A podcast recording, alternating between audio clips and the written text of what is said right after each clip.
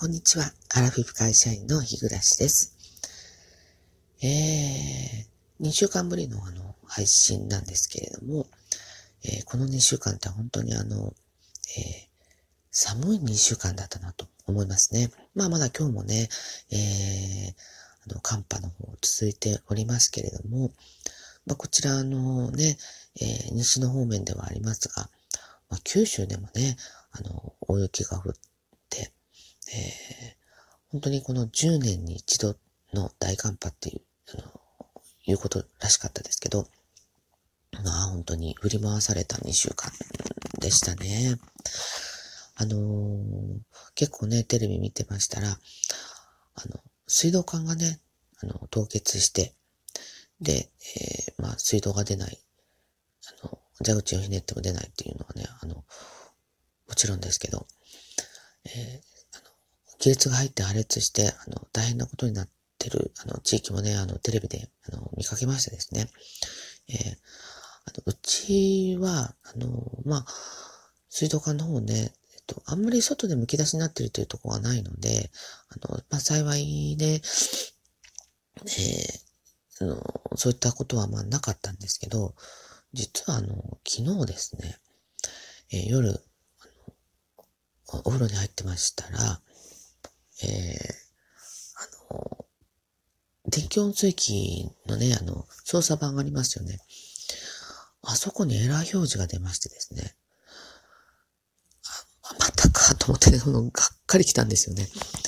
あの、本当に、この、寒波と同じでですね、えー、10年に一度っていうのは本当に、ね、キーワードで、あの、電気製品って、本当10年経つと、あの、パタパタパタっとね、あの、連鎖反応のようにですね、あの、壊れていくなと思ってね、もう私お風呂の中でぐったりしてしまったんですけど、だってね、えー、昨日ですから、土曜日ですよ。で、今冬じゃないですか。そして、たまたまこういう寒波でですよね、あの、水道管破裂とか、まあ、いろいろ外にあるものが、こう、故障を全国的にしている。でしかも今、えー、こういうね、あの、ウクライナの情勢なんかね、えー、いろんなそういう電気機器がなかなか手に入りづらいという。えー、そう、あの、以前お話ししましたけど、まあ、あの、同じ電気製品である、あの、温水便座ですよね。え我が家はそれが、え去年、去年の、去年だかもう年変わったから、おととしになってしまうね。えっと、えー、おととしの年末に、え壊れて、しかもあの、1階と2階に2つトイレがある、両方ともほぼ同時ぐらいに壊れて、で、それを年末に、えー、修理依頼をかけて、えー、実際にトイレの修理が終わったのが、えー、去年の5月 の30日だったんですよ。だから5ヶ月かかったんですよね。えー、しかも、あのまあ、これもう一回ね、あの、大事なことなんでお話ししますけど、あの、我が家はあの、見てくれがいいので、タンクレスの、えー便座に、あの、便座ってか、あのトイレにしてたんですよね。そしたらタンクレスの場合は、えー、もう壊れてしまってたら、場合はですよね。便座、普通なら便座だけ取り替えればいいので、まあ、まあそんなに、あの、金額びっくりするほどかかんないんですけど、あの、便器ごと取り替えないといけないというような衝撃な事実がありましてですね。これだからあの、トイレの工事をしないといけないということになって、まあ、上として合わせてだいたい50万ぐらいの出費がかかりました。しかも5ヶ月も待ってですね、その間、あの、えっ、ー、と、あの、シャワレット、シャワレットっていうのは、あの、シャワートイレがね、あの、温水が、あの、使えなくてですね、あの、温水が出なかっただけじゃなくても、あの、最初はね、えっ、ー、と、あ、あの、あったかいお湯が出なかっただけだったのに、まあ、そのうちシャワーも出なくなって、まあ、本当に不便な、あの、えー、5ヶ月間だったわけなんですけど、だからこれもね、えっ、ー、と、13年目で壊れたわけですよね。あ、あごめんなさい、12年目か。うん。で、えー、今回またこういうことになりましてですね。もうあの、がっくりですよね。まあ、お金払って、すぐ明日にでも、あの、取り替えてくれるっていうようなもんじゃないので、これは湯が出なくなるとこの寒い時期にかなわないなとまあ思ったわけですよ。まあでも、あの、それが一昨日の晩だったので、まあ昨日土曜日ですよね。えー、まあなんとか、あの、えー、メーカーさんと連絡がつきましてですね、で、最初は、あの、来週の半ばの修理って言ってたんですけども、それはちょっと、あの、なんとかならないですかってお願いしたら、たまたまですね、あの、えー、あの修理のキャンセルがあったので、えー、そこに、あの、間に入れてもらえて、まあ、昨日のうちにね、あの修理が終わったんですよね。ただ、あの、まあ、本当はね、えっ、ー、と、すぐにでも、オール取り替え、まあそれこそね、また何十万っていうことなんですけど、オール取り替えしたいぐらいだったんですけれども、まあもちろんそういうことにはならないですよね。まああの、物がないっていうのもあるし、えー、あの、すぐにはできない工事のことですからね。なので、一旦っていうあの話ではあるんですけど、えー、部品の取り替えをして、また 6万ぐらい払いました。で、まあ、夫とも話したんですけど、まあ、これはもうね、えー、今回はこの、ある一箇所の部品が壊れたんですけど、まあ、こうやってどんどんどんどん連鎖反応でね、他の不具合が絶対出てくるので、えー、まあ、あの、メーカーさんも、あの、修理に来られたメーカーさんもね、おっしゃってたんですけど、まあ、あの、まあ、一旦今ね、こうやって落ち着いてるけど、あの、時期を見てね、まあ、こういう、あの冬に壊れるともう、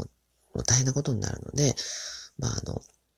うん、あの、秋口とか、まあ、あの、えー、夏になる前とかね、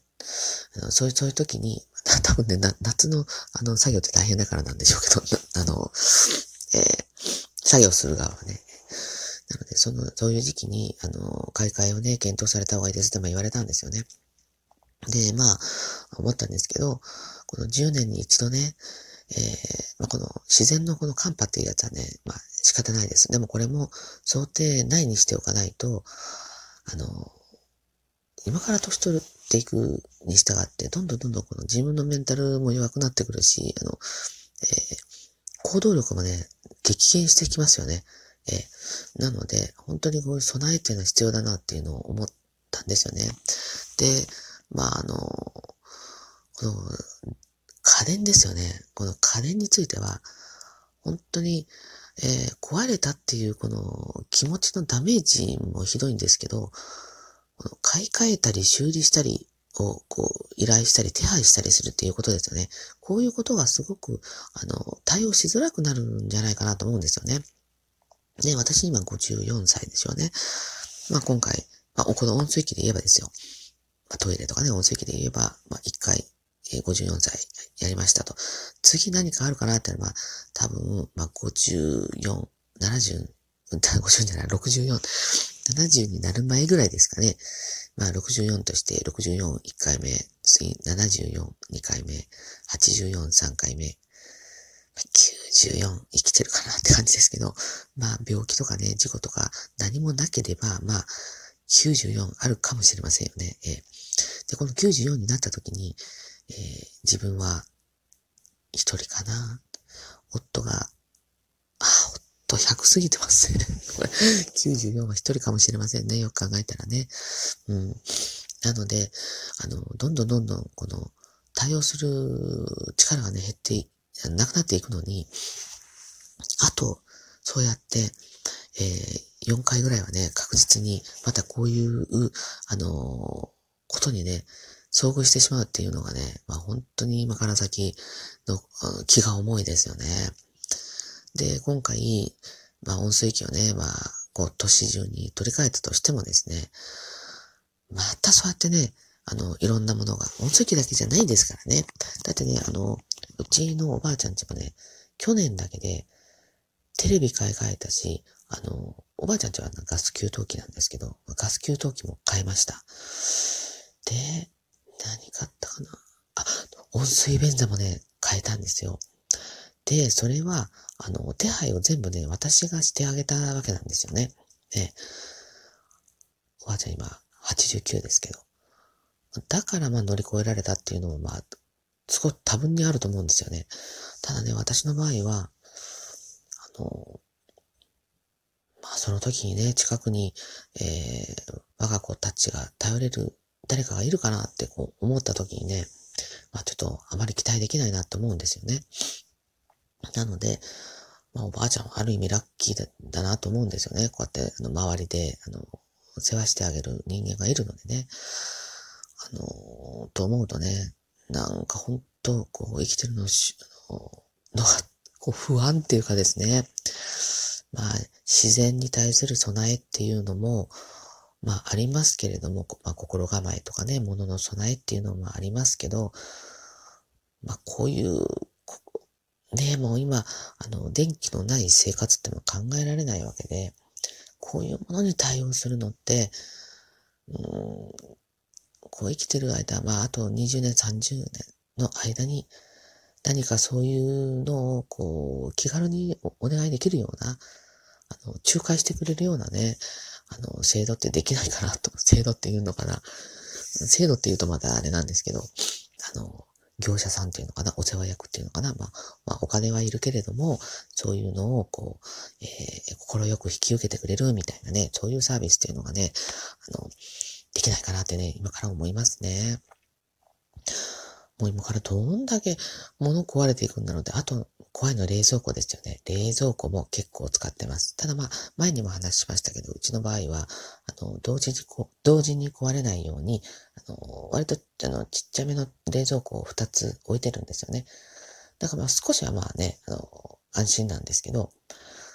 まあテレビ。まあテレビの場合はね、見られなくても、あの、生きる死ぬっていうのはないので、まあいいですけどね。まあエアコンは去年 そうですよ。エアコン去年ね、買いましたからね。まあ、本当にあの皆さんもね、あの、身の回りの、えー、家電ですよね。うん、で、こういうものを、あの、壊れるかもっていうような気持ちを持ちながら、次どうしようっていう、あの、予測をね、しながら生活された方が安心かなと思います。ということで、えー、今日のお話は以上となります。最後までお聴きくださってありがとうございました。では次回の配信まで失礼します。